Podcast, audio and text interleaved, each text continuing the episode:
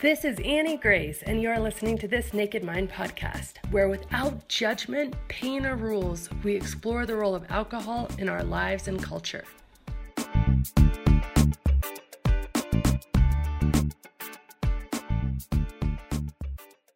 Hi there, this is Annie Grace, and welcome to this Naked Mind podcast. I'm so glad to have you here.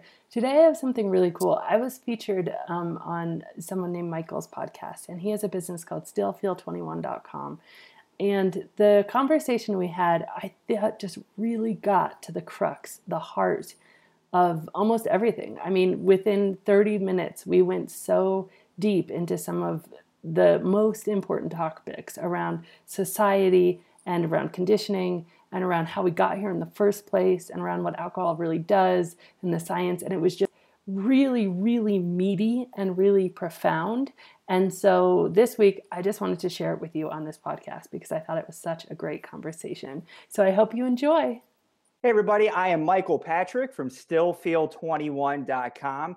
And I am very grateful and very excited to have a special guest with me today. So I have the author of This Naked Mind. So, Annie Grace, thank you so much for taking the time and welcome. No, thanks so much, Michael. It's a pleasure to be here. Awesome. Very cool. So I'm going to read, if everyone can pardon me for reading off a card, I want to read the subtitle to your book because I think that's really going to set the tone for what we're going to dig into. So, This Naked Mind Control Alcohol, Find Freedom, Rediscover Happiness, and Change Your Life. So, Annie, I think a great place to start, which is one of the things that struck me the most about your book, was your approach to people and managing alcohol. It was not a zero sum game. You seem to leave room and openness to people maybe just managing their alcohol better or curbing a little bit. So I just like to start with the why and how you came about that approach. Yeah, absolutely. So I, you know, it was a really personal journey for me. Um, I'd spent a lot of time trying to uh, found myself drinking more than I ever wanted to be drinking. Spent a lot of time trying to control my own drinking and setting rules for myself, you know, not drinking after a certain time of day, not drinking on the weekend, stuff like that. And then uh, every time I did that, I felt very emotionally deprived and like there was something missing. I couldn't have a good enough time. I felt like I was missing out. And so I really was wondering why is this? Why was it that I used to be able to not miss drinking if I wasn't drinking and now suddenly I missed it so much? So I just did a ton of research and one of the most interesting things to your point um, about the research I did is there's something called spontaneous sobriety and it is affects 30% of people who have had any sort of problem with alcohol where they go into sort of I guess spontaneous remission if you will they make a clear decision and it isn't necessarily that they go to never drinking again. Um, a percentage of those people go to drinking on occasion, drinking at levels that are no longer affecting their lives. And I said, okay, well, what is this spontaneous sobriety and, and how do I get there? yeah. And you said that was 30%. That's a massive number, that seems to me. A huge number. And it's been sort of proven to be more successful than certain treatment things as well, because when it comes com- and, and my theory, and I don't know for sure because there's very little research done on spontaneous sobriety, but um, is that when it comes completely internally through probing questions, you know, your own decisions based on just information, I would say that that would stick a lot firmer than if it's very external influences, people telling you what you should or shouldn't, can and can't do. Yeah, it's very interesting. In, I'm on a current break right now from booze. It's in about two years, and in my early probing of this, with uh, I was in therapy at the time. It was really cool. My therapist and I both kind of came to the conclusion like no declarative statements, no really thoughts or, or missions beyond just kind of see where it goes organically. And I think that just takes pressure off of things. So I think that's kind of where you're at with this approach. Absolutely. And and you know, I I don't say like for me that I don't drink. I say I drink as much as I want whenever I want, but through the work and the research I've done, I haven't wanted to drink in more than 3 years now. So I it's a that. very freeing approach where I'm not constrained by rules and I don't feel like I'm missing out, which is very counter to how I felt before I kind of started this journey of research because every time you know, even if I was the designated driver or during pregnancies, I would feel very much like, oh, the party's going on without me. I'm missing out. And you know, my my discovery since is really that it's not necessarily that I was miserable because I couldn't drink, but I was miserable because I thought that I was going to be miserable without alcohol. Wow. And therein lies the differentiator, right? Yeah, yeah, it makes total sense. So I really want to hone in on the conditioning piece, the social conditioning that is wrapped up with alcohol in our society because prior to reading your book, I had zero awareness of this. It was such a light bulb moment for me to, to just see the unpacking of this conditioning that's so per- pervasive in our society. So, was this something that you had an awareness of, or through the research you came to light of it? Like, how did this come to be on your radar? Well, I was sort of uniquely posed for this, poised because in my um, my prior life, I'm now just full time author, but before that, I was um, a corporate executive and I was the global head of marketing. So I had worked in advertising agencies and corporate marketing my entire career. I had studied consumer behavior and you know how people react to different things. So although I wasn't, I wouldn't say that I was. It was top of mind for me when it came to drinking, but advertising general and how we can influence the unconscious mind from an advertising perspective was always top of mind for me for whatever product I was selling. And I remember um, just a little segue into kind of how this works is one of the things, there's two things at play here. I mean, one of the things is that we all believe that advertising doesn't work on us. Like if you ask any single person, they say, oh, yeah, it doesn't work. Okay. And let me just tell you that the alcohol industry spends $2 billion a year they wouldn't do that if it wasn't profitable. You know, Guinness, I think, holds one of the top records for most expensive commercials of all time. And, you know, I think it was $20 million for a single commercial. They wouldn't do that if they didn't sell more Guinness than $20 million worth. Absolutely. And so we we sit there and we say, okay, well, um, we see these commercials and they're ridiculous. I mean, I've seen commercials promising like a threesome or, you know, you're going to be like all of a sudden ripped and amazing if you drink Michelob Ultra, you know, all of this sorts of stuff. And we say, okay, that's ridiculous. And we dismiss it. And in that moment of dismissal, we don't realize that it's permeating our unconscious mind, that there's all this conditioning happening kind of below the surface. And I think in that moment of dismissal, we almost give it permission and what a better approach is, is to look at these things and really say, wow, okay, how, you know, we know this works. How is this working? And, and take a much more mindful approach, you know, looking at commercials doing during the Super Bowl. And it's so interesting to me, Michael.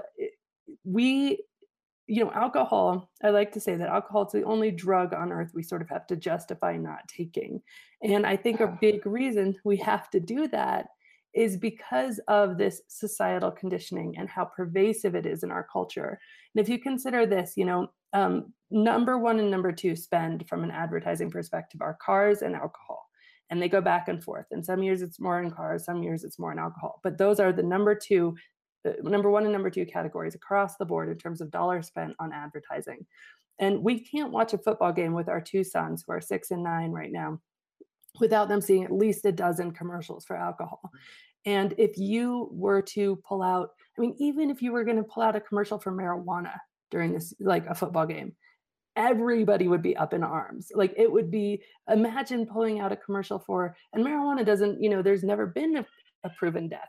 Imagine pulling out a commercial for cocaine or heroin. And people would go nuts. It would never be allowed. It would never be permitted. Yet alcohol kills four times as many people as all illegal drugs combined every single year. And so how this is you know once you see this once kind of you you've seen behind the curtain you're like how is this happening yeah no that that's eh, amazing it really is so one specific realm under the, the conditioning that I'd love to get into a little bit. And I have to acknowledge that when I used to see these articles pop up on Facebook, like the five reasons wine's good for your health, or, you know, beer, you know, the reason it's good, just the, the notion of moderate alcohol for wellness, I now see is just total bunk. And if you could just touch on that a little bit, I think that'd be really helpful. Yeah, there's two aspects to this. There's the first aspect is how we get our information. And so we live in a, a, what I call a headline culture. And it's basically that you see something on Facebook, you read the headline, believe it to be true because it's come from a credible source. But the percentage of people that actually read that article and then look at the study that that article is citing is infinitesimal. It's very, very, very few people. You know, maybe a researcher like myself and a few other people, but very few people. Now, I did this. I went and I looked and there's two factors here. There's one, how much things, studies that have found some link between moderate drinking and health get shared. And it's upwards of the ratio is like 10,000 to 1 versus the studies that come out about the harms of alcohol. So, alcohol was declared a known carcinogen in 1988. It is as toxic in terms of causing cancer as formaldehyde, right?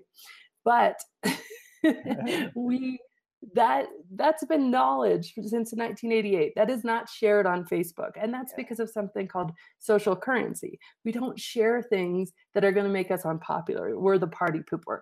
But we're sharing things that are going to be like oh yeah if we can say this glass of wine equals this half an hour workout i can share this and all my friends think that's cool and it elevates kind of our social stature. So we don't necessarily share things based on what's actually true and we don't certainly look into the research so that's one aspect. And the number of studies about the, the benefits of alcohol compared to the harms are about 100 to 1. And the ones about the benefits always have massive caveats that are not reported in the news. So I'll, so I'll, I'll just talk about really briefly. The first is um, the. So this was a study, and it said you actually live longer if you drink moderately. And so what they did is they measured a series of drinkers. Some of them were completely abstinent, some of them drink moderately, and some of them are heavy drinkers. And the people who were heavy drinkers and completely abstinent in this study, and this study was about 1,300 people, so relatively small sample size, um, the completely abstinent and the heavy drinkers um, died before the moderate drinkers. Okay. Now, there's two factors that they say in the study that nobody says in the headlines. And these two factors are the completely abstinent people were mostly abstinent because of health concerns or because they had prior alcohol issues. Oh, wow. Yep. so, wow. Here you have these people, of course, they're going to die sooner. And the heavy drinkers, of course, they're going to die sooner. Yeah. Yet the study says this moderate drinkers live longer, which is technically true, but it completely overlooks the reason of death. They did not put the cause of death as a factor in this study. In fact, they didn't even track it. So if somebody who's not a drinker anymore is dying of liver cancer, that wasn't acknowledged whatsoever. And then another one I'll just talk really briefly about um, is this idea of wine for heart health, right? So there's this very pervasive thing that wine has something called resveratrol, and resveratrol um, increases your heart health and it's also you know but you can get these sort of things in in juice. If you're going to have a nice antioxidant rich glass of juice every single night very ritualistic which most people don't do you would be really doing the same same sort of effects. But they actually did a study where they combined all of the studies on heart health and i believe there were um, at least there were more than 100 studies. It, it turned out to be almost a quarter of a million people who were studied. And they did what was called, I forget the word for it, but it was when you take a whole series of studies, you combine all the data and you say, okay, based on all this data, looking at it together, what is the consensus? What is the truth here? Because these studies, you know, they're here, there, they're everywhere. Um, and and the consensus was there's absolutely no safe level of alcohol consumption and uh, that it's there's not a, a, reliable connection between heart health and alcohol use.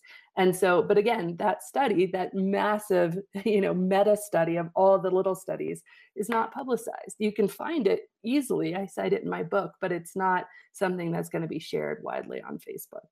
All right. Now the, the last piece under the conditioning i just would love to hear you expand upon a little bit is the notion that alcohol, even in a moderate realm, just to help you relax, alcohol being an agent for relaxation. And I can clearly look back now and see it was a subversive agent in my life.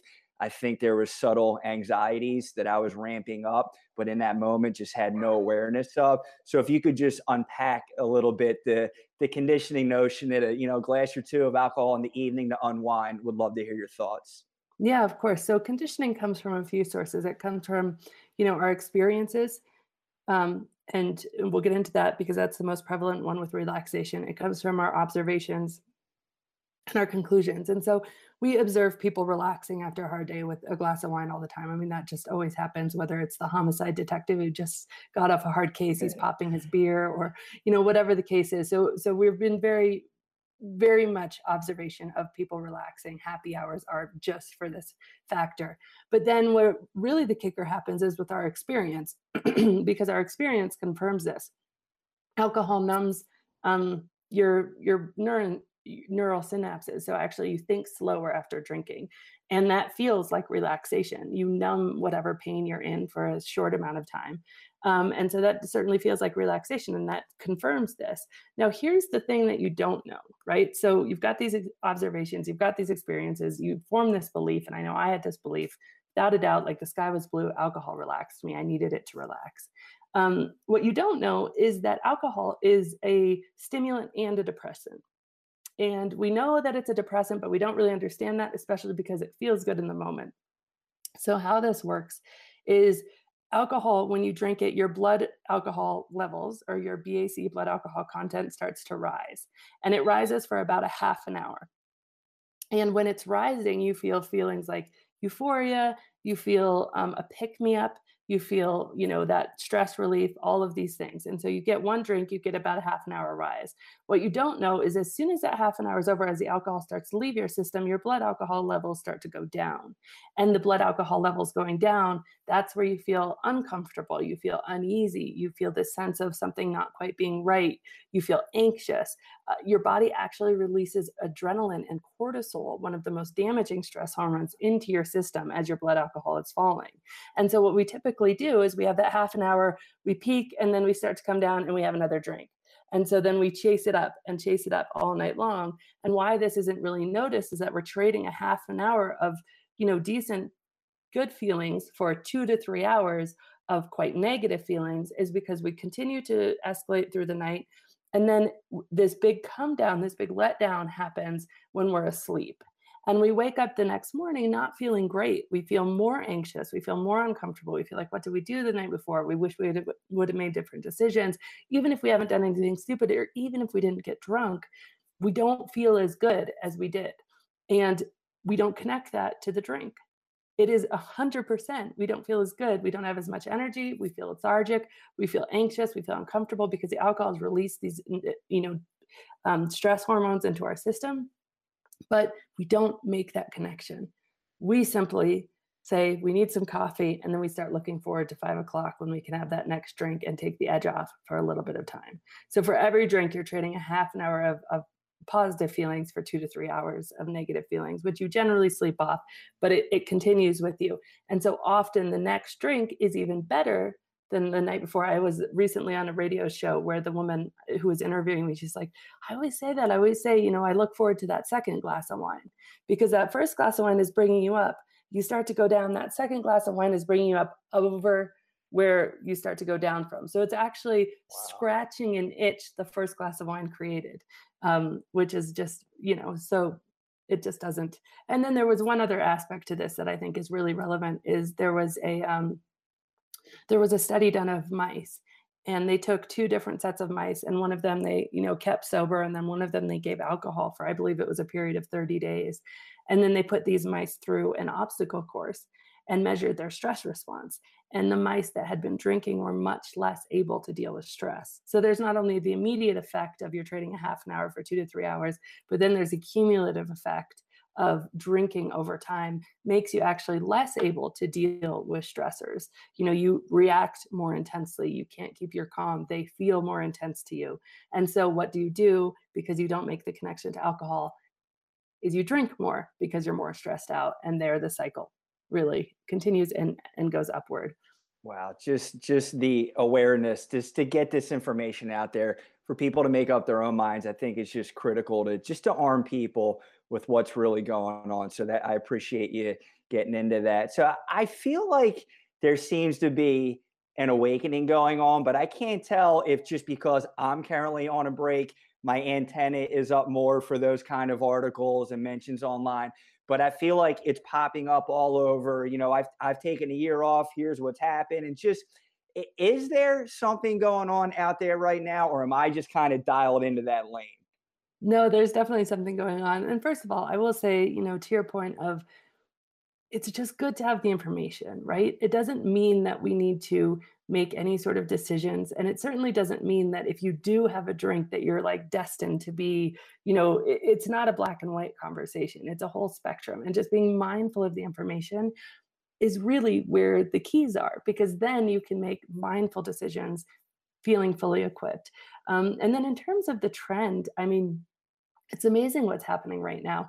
There are more sober lit books published to January 1st, uh, especially in the UK, than kind of ever before. So more people are writing about this, more people are getting the awareness out. There is more of a um, it, Mind Body Green said sobriety was one of the big health trends to watch and become aware of because it's not people who are, you know, I never had a rock bottom experience. People who knew me said, "Oh, I've never even really seen you drunk," you know, and I think it's more and more people who are just like, oh, you know, I don't know that this is allowing me to live my best life.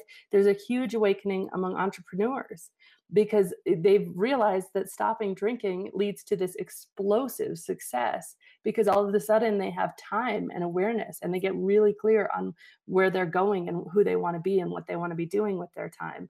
And so alcohol numbs us and you can't numb, you know, you can't numb um, individually it numbs across the board. So it's really amazing but the most the most uh, interesting and i think hopeful part of this is there was a study done recently on young like millennials and even earlier so 20 20, 20 to 25 year olds and 20 to 25 year old non-drinkers is at the highest level it's ever been um, in kind of recorded history. So people at that age level are saying okay alcohol that's kind of my parents drug I don't want anything to do with that. And it's for a lot of reasons. There's a huge health consciousness with that age group, and um, their lives are completely on social media.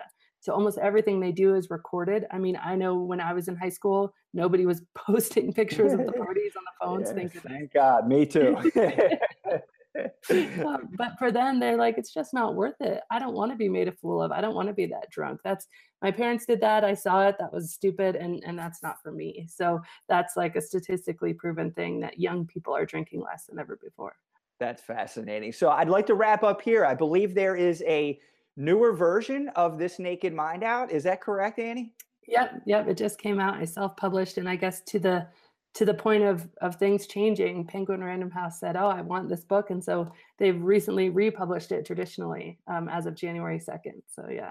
That's awesome. Congrats on that. And I'll make sure to link to your site in the video video description here. Just on a personal note, I, I think you're doing critical work out there and I love your approach. I think it just it's inclusive. It allows room for anyone just to be armed with information and make a decision on their own. I have a very short list of books that have been so profound in my life, and yours absolutely is included in that. So thank you for the work you do, and especially taking the time to join me today. It was a really fun chat. Yeah, it was a pleasure. Thank you for having me. I appreciate okay. it. All right, Annie, take care. Thank you. This has been Annie Grace with This Naked Mind podcast. Thank you so much for listening. You can learn more at thisnakedmind.com and please remember to rate, review, and subscribe as it really helps us spread the word.